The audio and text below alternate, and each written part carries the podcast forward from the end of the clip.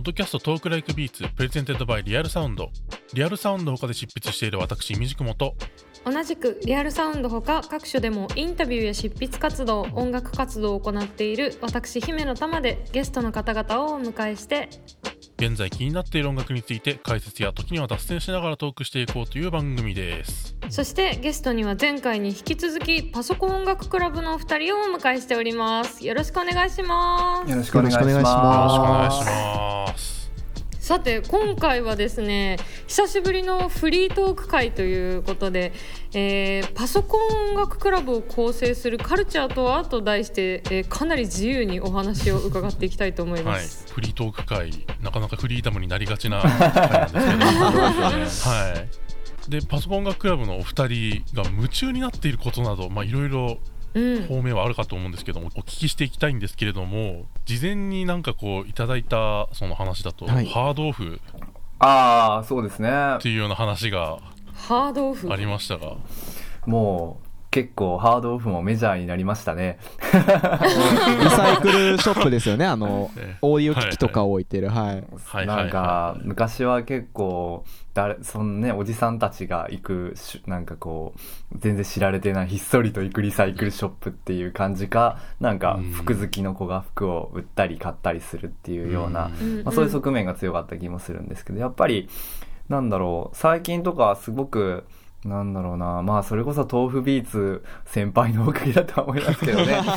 先輩、ードオフを、で、どれだけこう、たくさんいろんな音楽機材が置いてあるかっていうことがやっぱ世に明るみに出まして、あの、もうみんなね、こう、なんだろう、プロアマ問わず、うん。ハードオフに行くっていう人増えたんじゃないかなっていうふうに思っていて、で、まあ僕たちもなんかそんな黎明期から行ってたとかそういうわけじゃなくて、ただ自分たちのこの活動をなんかするっていう時に、あの、始まった時から、やっぱ機材をどこで買うかっていう時うんに、中古ショップで買うっていうのがやっぱりほとんどだったんですね。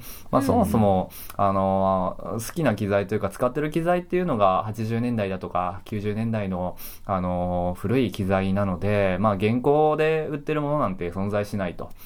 うんってなると、まあ中古しかないんですけど、まあそこで、まあ中古で、いわゆるヴィンテージと言われてるような、あの、高級な中、そのうん。古い機材っていうものは別として、あの、やっぱそういうのって最初の方とかもう全く手が出なくて、何十万もしたり、うん。まあ本当にうん。5万円以上とかが手が出ないような、こう、まあ大学生とかの時代とかもありますから、うん。なんかそういう貧乏学生時代に、あのーやっぱりどこで買うかってなると、そういうハードオフの、あのジャンク品売り場みたいな、もうほんと3000円以下で買えるような場所でうんいっぱい買って、ああ、これは動いたよかったとか、これは経験がつかなかったとかっていうのを、すごくいっぱい経験したっていう覚えがありますね。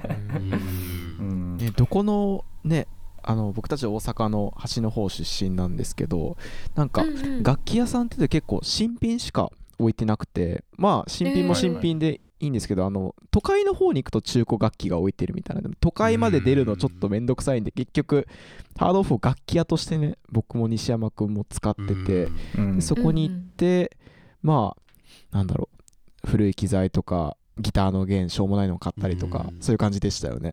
そうですね。もううん今でこそ大阪だと梅田とか、うん。まあ南とかってあの南難波とか、あの辺とか行くとどっちかっていうとその僕たちが使ってるような音源モジュールだとかハードウェアシンセサイザーっていうのは、楽器ではなくて AV 機器だったんですよね多分。うオーディオビジュアル機器、うんそうそう。オーディオビジュアルの場所に、まあ、一応楽器としてのコーナーが設けられてはいるんですけど大きなくくりで言うと楽器屋さんで買うものではなくてそういう、うんあのオーディオビジュアル機器を買う店に置いてあるみたいなうんうんうんちょっとカラーが強かった気がしていて。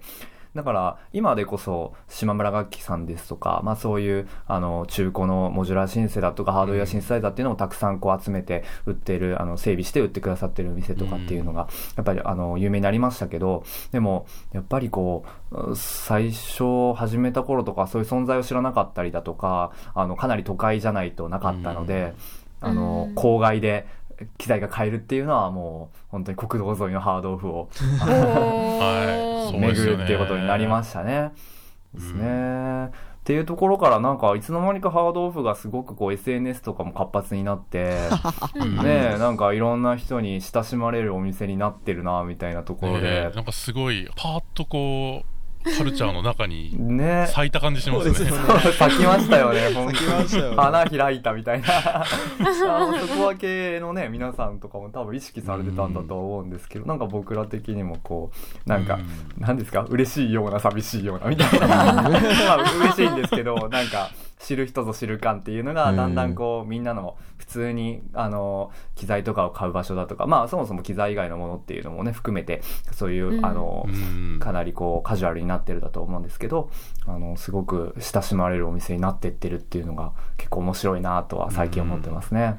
やっぱりでもなんか地方とかの方が結構面白いものいまだに残ってたりしますよね。機材の他にも雑貨とかが結構面白かったりしてあとなんだろうね。一番良かったのはなんかあの多摩地区のでハードオフがめっちゃあるんですけどなんかそこをなんか1日8軒ぐらい巡った時にあのオーディオのジャンクコーナーにあのスピーカー売り場の横にあのグッピーの産卵の箱が置いてて。グッピー。魚のグッピーが卵を産むための箱が置いてあってもうスピーカーとかもうオーディオ機器とかもう全部関係なしにもうジャンクコーナーなんで雑にいろんなものが置いてて えめちゃくちゃ好きだろみたいな。うん。なんかそういうかピーやばい。うん、一番なんかカオシーな 場所だなって思って。うんそうですねその確かに。雑多な感じが僕はすごい好きですね。えマイフェイバリットハードオフ店舗はあるんですか？お二人。西山さんとかあれですか？しあの働いてた頃、ね。そう僕もともとサラリーマンですけどその時は職場の横にですね、まあ、堺市ってところで働いてたんですけど、うんうん。もうあのこれ以上言うとあれなんですけど。いやまあそれ冗談でもうかなり特定されちゃいまあ、ますからね。大阪の南の方で働いていて、うん。でその時に職場の横にねあのハードオフがあったんですね。で、えー。結構近くに。で大体まあ残業なくて大体8時ぐらいまで空いてたと思うんですけどそれぐらいに行ける日は毎日行っててでそう新しいものが入ってないかなって思って。で結構一時期すごくそこになんか、あのいい機材が入荷されまくる時期があってでもちろんその日持って帰れないんででかかったりとかすると取り置きしてもらってあの1週間後ぐらいに車で来るんですけど、うん。なんかその時買った機材今も使っててまあ本当有名どころで言うとヤマハ DX7 であー。DX7 じゃなくて DX21 とかなんか、はいはいはいはい。えっと、MC303 とかも買ったかな。なんかそういう結構こう往年の有名機材はいはい。がなんかすごくガッて入った時期があって、でただその時 DX7 がしっかり箱に入っててハードケースに。で中になんかそのマニュアルとかもしっかり入っててでも3000円ぐらいだったんですね。ですっごく安くてでなんか多分なんですけどあれ遺品だ遺品だなと思って。あ そうそう。全部、まあ、別にハードオフは遺品だろうがその関係なく値段の付けは関係ないとは思うんですけど、ただなんかしっかり全部入っててこう、うん。なんだろう。一気にガッて入荷されたんですごくこの、うん。あのー使ってた方のなんかこうあの歴史みたいなのがちょっと入ってる感じがあって。うん。うんうんうんうんそうですね。それを感じながら今回のアルバムもいっぱい使いました、その音あ いや中古の機材にはやっぱりそういうそうですよ。ヒスちょっとしたこトリーとか。うエピソードとか念がねうん。入ってますかね。やっぱ一番感じるのは中古機材あるあるでそのフォーマットされてないデータっていうところですかね、うん。あのサンプラーとかシーケンサーとかを見ると前の持ち主が打ち込んだ音が入ってるんですよね。でその音をうんまあセンスいいなと思ったら使ったりとかして、うん。えうんそうー、そうなんだ。でまあなんか結構自分たちもだから一回あれですよね。それこそ豆腐ビーツさんがやられてた「スリーザハードウェア」っていう企画とかで、はい。なんか打ち込んだやつそのまんま売りに出そうみたいな回があって。えそうそうそう。結構そういうなんか作り手としては謎にそういうなんかハードウェア自体に含まれているその自分たちのやったあの音楽がこうそのまま継承されるんじゃないか的なこうロマンをちょっと感じながらやってたなと思いますね。柴田さんはやはりあの多摩地区のハードオフがお気に入りなんですか？そうですね。いろんなお気に入りあるんですけどやっぱり行って面白いなって思うのは多摩八王子ってギリ多摩に入りますよね。八王子大和田店っていうのがありまして、うん。ピンポイントだ。そうなんです。超巨大でなんかここあのハードオフに加えてあのモードオフってあのはい。服服のとこと、はあはあまあ、エコタウとなんだっけななんかオフハウスとかなんかいろいろもう全部ハードオフのリカーオフとか全部入ってるやところででかつはいなんか謎にカフェとかも入ってて1日潰せるみたいななんかもう バグったハードオフがあるんですけど超すごい。で、はい。ここ楽器とかもめちゃめちゃ充実しててなんか普通ハードオフってあのいわゆるオーディオビジュアル機器が中心だと思うんですけどアップライトピアノとか なんか対象ごとのなんか対象ごとじゃない。普通のお琴のなんか見たことないぐらいでっかいやつとかなんかいっぱい置いててスタジオとかも併設されててえー、音楽スタジオが入ってるんですよここ。でまなんか本当に行かれたは行かれたとか言っちゃいけないですけど本当なん何の気合なんだろうみたいなハードオフの旗艦店が八王子にあってすごい。吉祥寺もすごいのありますよね。そうね吉祥寺もすごいですけど。吉祥寺は入ると、あの店員の顔となんか経歴みたいなのがずらーっと並んでる看板みたいのがあってで全員そのオーディオ修理のプロなんですよ、うん。で修理とか、えー。その知識がすごく豊富で指名できたんですよね確か人。をそう。で結構まあコンシェルジュ的なね感じなんですよね。ででそこの店舗はもう超ハイエンドのオーディオ中古の機材しか置いてなくて確かほとんど、まあ、うん1階はそうもうちょっと安かったと思うんですけど2階はもうまさにハイエンドオーディオってあ3階か。そう3階うん。で、あの、すっごいこう、まあもう、ホームシアター的なやつとか、でっかいスピーカーを聞くことができて、っていうところですね。もうあれはもうハードオフじゃないなぐらいの。うん。いやなんか今八王子大和田店、ちょっと画像検索したら衝撃的な絵だった。あすごいですよね。ここ本当に面白いと思う。一日潰せるなって思います。うんあものフロアがえ4階4地上何階かあって地下もあるんですかねこれなん地か下あったかなんかもう本当に巨大で。巨巨大ですね、でありがたいのが今わかんないんですけどあの一時期100均が入ってたんであこの中に。もうなんー。なんそうなんでもあるよ何でもある。し機材を買ってちょっと足りないボタン電池とかも100均で買えるっていうはいはいはい。そのルーティンができてあー。超最高だなみたいなありがてえみたいな。う、ハードオフがこのままじゃコストコみたいになっちゃう可能性がありますね。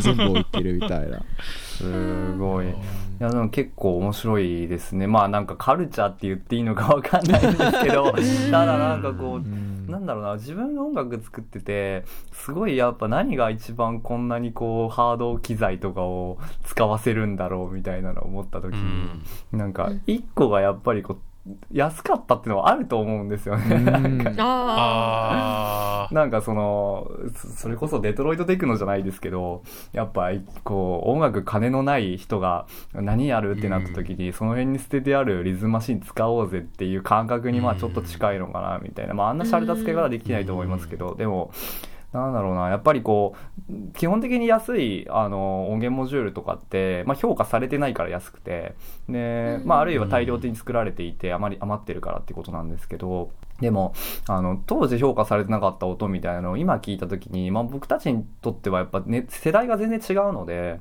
あの、生まれる前にあった音っていうのは古くなくて新鮮なんですよね。新しい音に聞こえるっていう。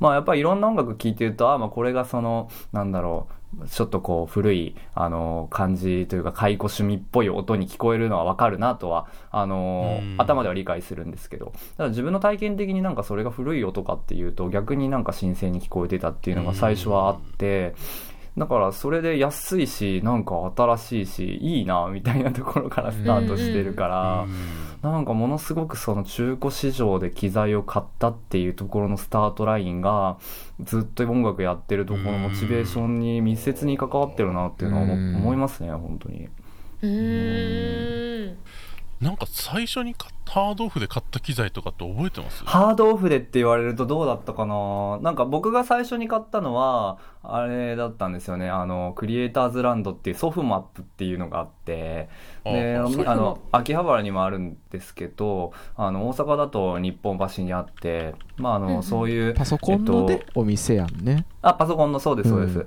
パソコン機器のお店、中古ショップみたいな感じで。グラビアアイドルの子が写真撮ってるイメあー、ージそうです、そうです、そうです。あ後ろにソフマップって書いてあるそうです。あのグラビアアイドルの方は店にいないんですけど なんかあの結構そういうまあ本当 AV 機器の延長ですよね。っていうところになんかクリエイターズランドっていうのが、まあ、今はもう大阪はなくなっちゃったんですけどあってそこになんか中古の音音楽機材がいっぱい並んでた時代があったんですよ。うん。へえその時に、まあ、本当にハードオフと一緒か、まあ、もうちょっと高いぐらいででハードオフと違ってちゃんと音が鳴ることが保証されていてあはいはい、はい、っていうので買ったんですね。それが僕は最初と2回目だったので実はハードオフは3回目ぐらいだった気がしますね。その時何を買ったかが今思い出せなくて柴田君覚えてます？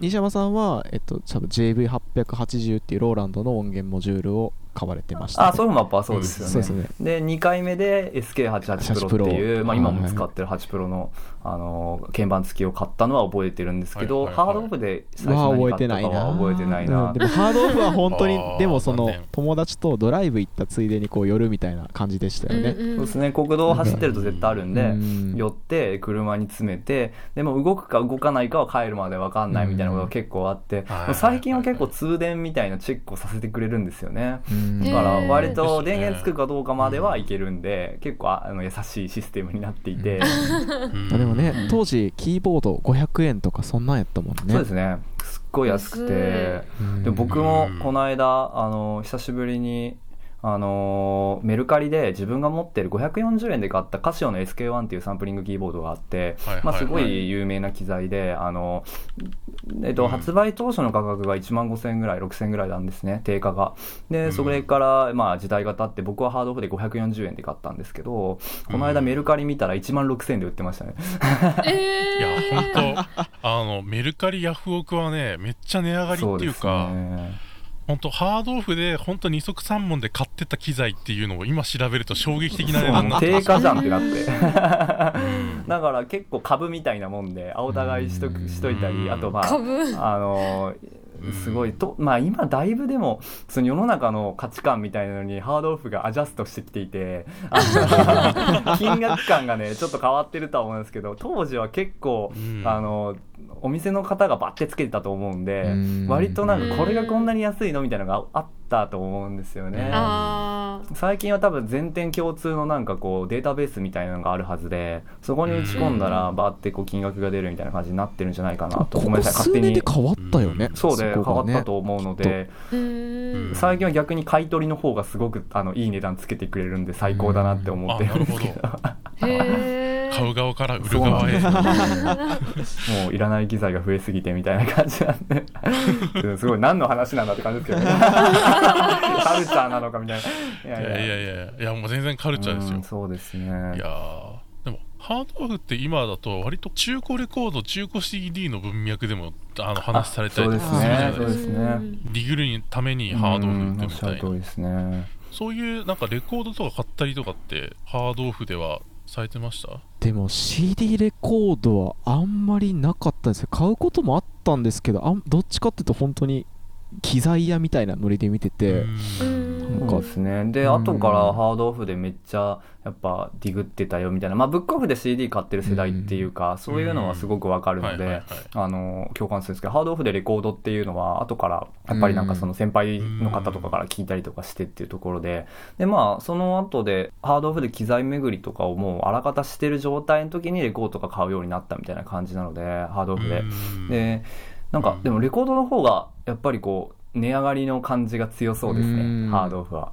ああなんかもうシティポップ周りとかはもうすごくてやっぱりがっつりこう1枚でバーンって、まあ、山下達郎であるとかあのあ俺の来たとか、うん。まあああいうのバーンってこうなんか壁に貼っていてこれは高いって感じがもう出てて、 Discogs 基準だからね今、ねえジャンクの時代終わったなみたいな感じでしたね。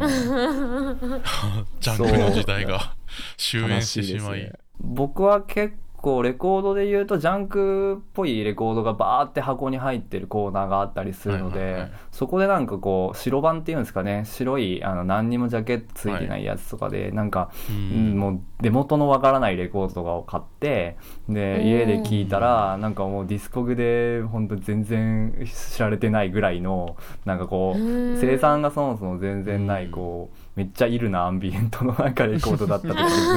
ちょっとぶち上がったりとかしたことはあるんですけどなんかそういうフリマ的なノリでのこう楽しみ方はしてたかもしれないですね。うん。でも面白いですよね。そういうのも買い取ってくれるってことですもんね。もう何でも買い取ってくれますね。うん。すごい。やっぱでも本当に店舗ごとに特徴が違っててある店はなんかベビーカーが大量に並んでる店とかあってなんかその多摩の住宅が多いところだったんですよ。んうんうんうん。それのとこはなんかベビーカーとぬいぐるみとか子供に関するものがめちゃくちゃ置いてるとことかあと別の店だとなんかやたらあの熊の木彫りが置いてる店とかいろんな種類があって。確かに。熊あるじゃないですか。北海道あの鮭加えた。あるはい。あるけれども。鮭食べてるやつ。全然北海道でもないんですよ全然違う千葉でした。しかもそれパーゴレさんが買ってました。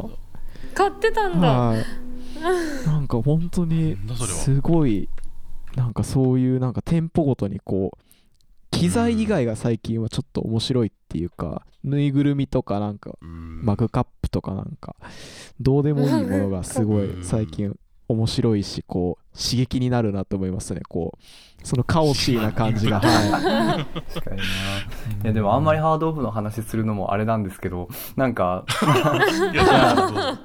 でもなんか結構その、まあ、僕らのなんか音楽始めてすごい良くしてくれた人たちとかってみんななんかハードオフに行ってたっていうイメージがあっていななんかハードオフっていうかまあ中古機材が好きな人たちが多かったなっていうのがすごいあってでなんか今のやっぱり20歳20代前半だとか10代後半とかですごくこうあの音楽が面白い人たちっていうのとかって意外となんかハードオフとか、まあ、中古機材っていうところとは距離があるんじゃないかなとか思ったり見てた。でなんかそれがいい悪いとかいう話じゃなくてなんか自分たちのあの時のあの感じ何だったんだろうって思う あの盛り上がり。あの盛り上がり、まあ、今はねもう普通にマスカルチャー的にハードオフ盛り上がってると思うんですけど、うん。うんうんなんか本当に、まあ、豆腐スピーツさんがやってた、あのー企画から始まってなんかあの時のなんかハードオフへの俺らのなんか全 盲目的な信頼みたいな。のが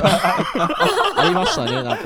マジで謎だなって今思うとね思うんですよね。なんか今はあまりこうそもそもハードウェアとかっていうのをなんかこう集めるみたいな感覚とかはね、ないかもしれないんですけど、うんうん。にしてもなんかすごい急にこうギャップが生まれた気もしてて。う ん確かに。でもハードオフ行ってるやつ大体友達みたいな感じでした。大学生ぐらいの時。あ姫野さんそうなんですか？なんかありましたよね。そうなんね。うんなんか行ってましたねやっぱ周りの。な何買ってたんですかみんな？あやっぱ機材とかあとはあのさっき言ってたようなレコード CD なんか見たことないようなレコード CD とかでしたね。あとは再発掘系なんかもうむ昔流行った j p o p とかでもうすっかり忘れてたようなやつをなんか50円とか100円とかで買って うん。今聞くとやべえみたいな。そうですよね。やってましたうね。んなんかねユーロビートコンピとかも50円とかで売ってますよね。なんかはいはいはいはい ABEX とかのあとなんかこれ公式なの？みたいなカラオケ集みたいな 音源とか。微妙に違くない？みたいうん。な。あそうですよね。J p o p のなんかよくわからん絶妙カバーみたいな感じのとかね結構ありますよね。確かに。ありましたね。えでもやっぱいまだに新しい機材欲しいなってなりますか？あなりますなります。で結構、えー。その次作品作る時になんか景気づけに買うんですよね。景気づけ？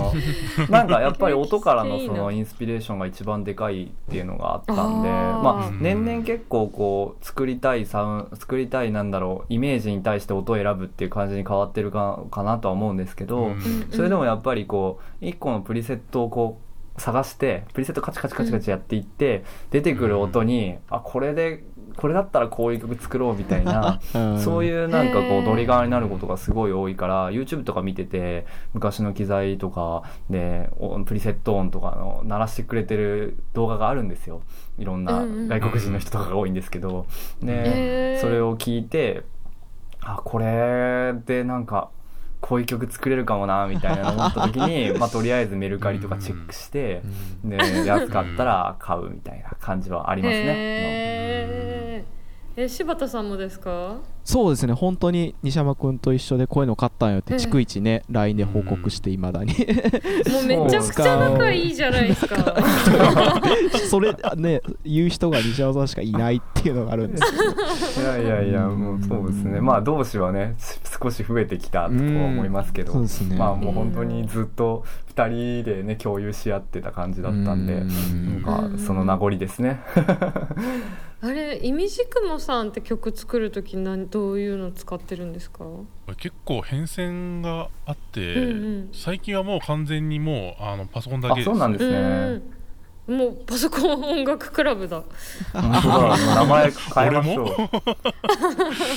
でもちょっと前はあの MC505 と、あと S3000XL あー。赤いサンプラーのとかでよく作ってましたね。結構がっつり。あの505のシーケンサーがすごい好きだったんで、ただ壊れちゃったからあの買い直そうとしたんですけど MC303505 あたりが若干最近こうメルカリとかで高値になそうなんですよね。なんかだ誰のせいなんでしょうね。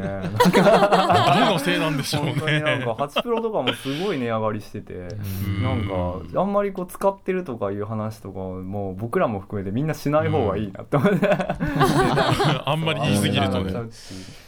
なんかすごい再評価がされてきたんですよね、きっと。うん。一回3レコだったかな。なんかしばらくありましたよね。あのヴィンテージ機材の特集の回とかありましたよね、確かね。3レコかなん先月ぐらいもなんかそのねうん。朝倉大輔さんとかがこう昔の機材を使って曲作るみたいなとへー特集とかもやってましたよね。とかやっぱり全体的に業界でもこうハードウェアに対する再評価みたいなのがうんうんうん。ものすごいされてきている感じはあるなとは思っていて。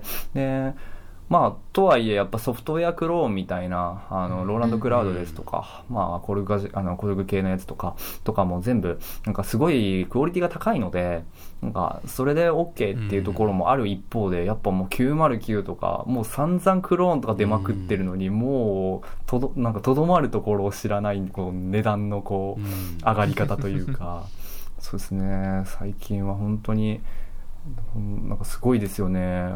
プロフェットとかもねめっちゃ上がってた気がしますけど。うん。本当に。うん昔よくこう、まあ、インタビューとはいかしたりとかいう時にもよくあるんですけど、こういうすごく安くハードオフとか中古で売ってる機材があってみたいなノリで僕と同世代とかちょっと上とかの人とかと話したりした後にあれって今いくらぐらいなのかなって思ってバッて調べたら信じられないような値段になっそうですよね。だからこうこういうハードオフに絶大な信頼を置いていた頃の感覚であのそういう話をするとどんどんギャップが深まっていくそうですよね。僕たちうん。西山君も僕も旧世代のハードオフへのイメージっていうか。うん多分もうちょっとこう値段、まあ、さっきも話ありましたけど値段の付け方も規制そうですよね。というかあるし、うんうん平準化されて、めっちゃくちゃハードオフの話しますけど。はそうなんですよね。いやもう全然なんかフリートークなので自由に聞いてください。はい。思いのほかハードオフに思い入れが出てきてしまったっていう。ハードオフ旧世代ってめちゃくちゃウケますね。イメージが。旧世代と新世代が。新世代ね。ハードオフ Z 世代が。Z 世代が生まれ。ハードオフ第7世代かもしれない。なんかまあハードオフの話ばっかり、まあ、しててもいいんですが、そうですね。なんか他にもいろいろその前編とかで柴田さんの話見てて、割とアート系のアニメ映画の話されたりとか、はい。まあ、バンギリスの話とかされたりとかして、結構そういうその映像作品とかにも造形深いのかなと思ったりしたんああいやそんなことも全然ないと思います。ピンポイントなだけで。はい。割とこうそういうのチェックしたりしてるわけでも。そうですね。めっちゃチェックしてるわけでもなくてでも永遠見続けてるのはやっぱりあのジブリの「耳をすませば」をもうずっと見てますね。え耳をすま耳を澄ませばを見ている、一生見てるんですよね永遠と。なんかきっかけはなんかその僕もともと大阪出身でで、うんうん。東京に引っ越してきたタイミングぐらいで、まあ、京王線沿いに住んでたんですけど、とはいはい。であのその時に金曜ロードショーで「あの耳をすばすば」やっててであれ舞台があの京王線なんですけどうんもうそれでなんか、あれこの辺の近くなんだって思ってまあちょちょっと近くに住んでたんでその舞台になったとこ。ろ、うんもうめちゃめちゃもうバキっちゃってもううわーみたいな。お俺はここの空気を今共有しているのかとか思うとなんかでテーマもすごいあのなんだろう。あね日常っぽい舞台ですけどこうすファンタジーですけどなんかそれがすごい良くてなんかバキバキになったのでなんかうんそうですね。何の話だろうこれ。そうです。ね耳をや澄ませばえ見始めたの割と最いや近なんですか？昔見てたんですけどそんなにピンときてなかったんですよ。でで実際舞台のになるあったり住んでたら住んっていうでたタイミングとか自分がやっぱりその音楽を作ったりするのを始めたタイミングでそれをあ始めたっていうかなんかうんなんか自分で物作るようになってからあれ見たら結構感化されるとこがめっちゃなんかうんなんかもう本当にこう節目節目で柴田君があの あの耳をすませばの名言をねあのいきなり引用してくるんですよ。本当に。なんかこうやっていくパソコンとかもやっていくとか仕事辞め辞めるとか仕事せずに普通のリーマンとかせずにうん。音楽で暮らしていくとかそういうまあことを考えるときにやっぱこう雫のお父さんの話とかしだして。なんか雫人と違う生き方はそれなりにしんどいぞみたいな 言ってたかみたいなことをねこう言うんですよね。うん。あとなんかおじいちゃんがこういるじゃないですか。で自分の中に何だっけ。原石を見つけてそれを磨く時間をかけて磨くことなんだようん。みたいなこととかね引用しだしてすっげえうざいんですよね。そうそういうの真に受けてこうすごい感化されるタイめプなんで。ちゃくちゃ影響受けてるな。あれ本当にいいこと言ってて。うん。いやいやああいう作品はやっぱねうがって見るとダメでもうねそう100%ね。受け身で見てバキバキになるっていうなんかもうねなるほどなるほど。そういう鑑賞の仕方をあしてます僕は。確かに。耳を澄ませばでバキバキ、になってでも耳すまをバキバキに決めでもてしまい、本当耳を澄ませばってすっごいなって僕思ってやっぱりこう、うん。何者かになりたいとか何かを作りたいみたいなうん。若者が本当にそのそれを進めていくときにこうその苦しみを知ってる大人からこうそれとなくいろんなアドバイスを受けるわけじゃないですか。うん。うんなんか、はいそれがやっぱこうやってると響く響くみたいな。ね。なんかね何もこう特に創作とかしてなかったちっちゃい時見た時なんだこれみたいなそう。なんかイチャコラしやがってみたいな。うん感じだったんですけど今見ると本当にもう。いや今なんか適当に Google で耳をすませの名言集みたいなやつ出てきて 見たけどもう全部涙出るもんな。ね。やっぱ。いやまあそのななりたかった若い時の自分も重なるしですね。それを経て、はい。あのそれになんか言いたくなる大人の気持ちもわかるはいはいはいそうなんですよ年代になってきてっていう。ねそうです確かにね確かに。いやなんか本当にこうまあすごいなんか深みのある作品ですよね。やっぱり自分ってすごいな。本当にものづくりに命をねやっぱこう燃やしてる人が作った作品だなって思いますよね本当に。そうだな。でも本当柴田君ってなんか変にロマンチックなんで 本当なんか節目節目で出してくるんですよねそういうところを。こうロマンチストロ本当に。マンチストなところを。確か制作中とか C ボイスの時も出てきました。シーボイスもそうマイアルバムのことですよ。本当になんかなんだっけな、ナイトフローの時とか怖くて。なんだっけななんかそう。あのあの星の曲えっと「モーション・オブ・スフィア」っていう曲があって。うん。いやまあはい。曲名の通り、まあ、あの天球の動きって意味なんですけど天体の動きみたいな、うん。でなんかこうやっぱ音楽がその星のなんかこうきらめきとこうつながっててみたいななんかギギリシャの人かみたいな。本当ねギリシャとかローマと古か、ね、代ギリシャの感覚やんみたいな感じで、でもなんか僕もなんかもうだいぶその時入ってるんで、うん。本当だねみたいになってるんですけど。ねやっぱねあーでもいいっすね。夜やる。なんかそこで突っ込んじゃうとねそうそうそう。なんか本当にネタになっちゃうけどそこで入っていく。そうで出来上がって売るるタイミングでなんかそれいやあの時おかしかったなみたいになるんですけどね。うん。何を言ってたんだろうみたいなね。そうそう。でも本当にやっぱ毎回そういうこう自分をなんだろう酔わせるというか、シラフじゃ作れないなってやっぱ思うんで。ああすっごいそれすごい面白い。うん。お酒じゃなくて、うん、天然なんですけどすっごいそういうまあ冷静に考えてやっぱ星と音楽なんて関係ないんですけど。そうなんですよね。でもやっぱりなんか古代の人がこう星の動きに音楽のなんかこううん整然さとかを重ね合わせるのとかめっちゃわかるなとも思うし、なんかそういうこうロマンチックなことはねやっぱ言ってった方がいいなって思いますね。天球をね回す時のあのあれあれよね、うん。鎖が擦れる音そうそう鎖天球をね鎖が回してるんで、うん。その鎖が擦れる音が音楽なんです。それぐらいしか夜って聞くものないやろっていう話を。そうよだからねなんかこの思い出した柴田君がなんかよね。夜すごい遅い時間とかに耳を澄ましてみたらこう星の動く音が聞こえるって言うんですよ聞いちゃったんですね。聞いちゃったっていうかもうそれ聞くしかやることなくないかみたいななんかもう僕たち聞こえるのは当たりり前みたいになってる、大阪のねそんななんか端くれの方だったんではい。夜クラブ行くとかもなんかなかってうんうん。本当に川沿い歩くとかしか夜やることなかった人種なんで。そうなんですよね。この小さいおじさんは何を言ってるんだろうみたいな感じなんですけど。でもそうでもやっぱりそんぐらい入ったら楽しいですね。音楽ってでもそれぐらいなんかパワーはあると思うので、想像できるぐらいの。なんかそれが結構こう僕はいつも感心するというかやっぱりこう耳を澄ませばイズムですわ めっちゃ影響されてる。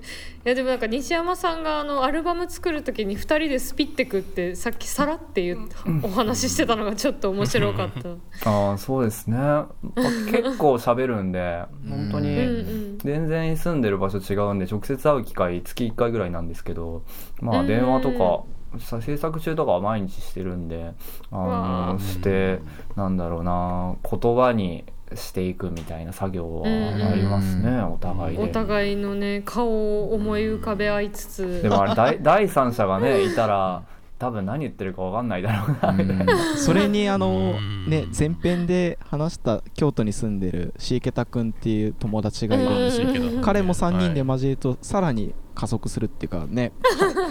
彼も彼で変わった方なんで。うん。なんか変なねいろんなグルーヴが生まれてっていうところで、いやなん。か僕結構音楽作ってる時になんか好きなのがなんか勘違いみたいなのを許していきたいなってすごい思ってて。なんかこうまあさっき言ったいろんな勘違いありますけど例えばこう、ハウス聞いてハウス作ろうと思ったけど全然違うもの出てきたとか、まあ、このうん。僕は小室哲哉さんとかってそういうタイプだと思ってるんですけど、うん。なんかジャングル作るってなって出てくるのがなんか「ウォートナイト」なのかみたいな。なんか めめちゃくちゃ頭乗りじゃんみたいな感じとか。なんかそのそれはその曲があの間違ってるんじゃなくてなんかやっぱアウトプットのフィルターがすごい特殊だと思うんですよね。うん。なんかそういう意味ではこうガチになるとこう天球天球っていうか星の鎖の音なんてあるわけないだろうみたいなこうシラフで話しちゃうんですけど、なんかその結構そういうところとかをなんかファジーにしつつなんかあるんじゃないかなみたいなそその時だけめっちゃなんか理屈が分かんなくなる人みたいな感じでいいなって思って。なんかそれがまあロマンチックってことかもしれないんですけどなんかいろんな一つ一つの音を選ぶ時の話もそうだしなんかどういう音楽作るかとかもそうですけど僕は結構昔はすごい自分なんかリズムの人間だったなって思うんで多分柴田君のせいでこうなっちゃったんだろうって思いますけどね。うん。柴田さんに変えられてしまった、なそうなんですか？そうですよ本当に。えー、ごめんなさい。怖いですよね人間って変わるんで。付き合う人といやでも今回前編からずっとお話をお伺いしてて本当にこんなに仲いい2人だったんだと思ってすごいびっくりしました。いや。表の顔はそうなんですよ。は まさかのビジネス仲良し。まあまあまあ。いシーズン仲良し。まあでもそうですね。結構2人でやってるのって結構珍しいじゃないですか。なんか1人か3人以上かっていう感じだと思ってて。うん。確かに。なんか僕は2人っていいなって思ってて。本当ですね。うん。やっぱ2人ってなんか良くも悪くも多数決できないんで、うん。あああー。絶対ね3人だと大事2対1になるんですよね。そう。3人かうんうんうんらまあ社会が始まるというか3人から会議できるじゃないですかでも2人で会議できないんですよね、はいまあ、うん。できないというか会議の定義にもよるけどいわゆるその物事を決めるときに1人が妥協するっていうことはうん。起きにくいっていう、まあそうなるとなんかお互いがどういうもの好きなのかなみたいなのをめっちゃ分かった上でなんかこう尖らせていくことになると思うんで、うん。なんか2人でやるのは結構面白いなってうん。ずっとずっと思っていて、ううん昔バンドしてたから余計思いますねそれを。ああなるほど。